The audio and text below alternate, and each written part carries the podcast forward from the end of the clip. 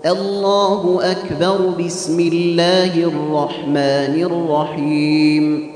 والتين والزيتون وقود سينين وهذا البلد الأمين. لقد خلقنا الإنسان في أحسن تقويم. ثم رددناه أسفل سافلين إلا الذين آمنوا وعملوا الصالحات فلهم أجر غير ممنون. فما يكذبك بعد بالدين أليس الله بأحكم الحاكمين؟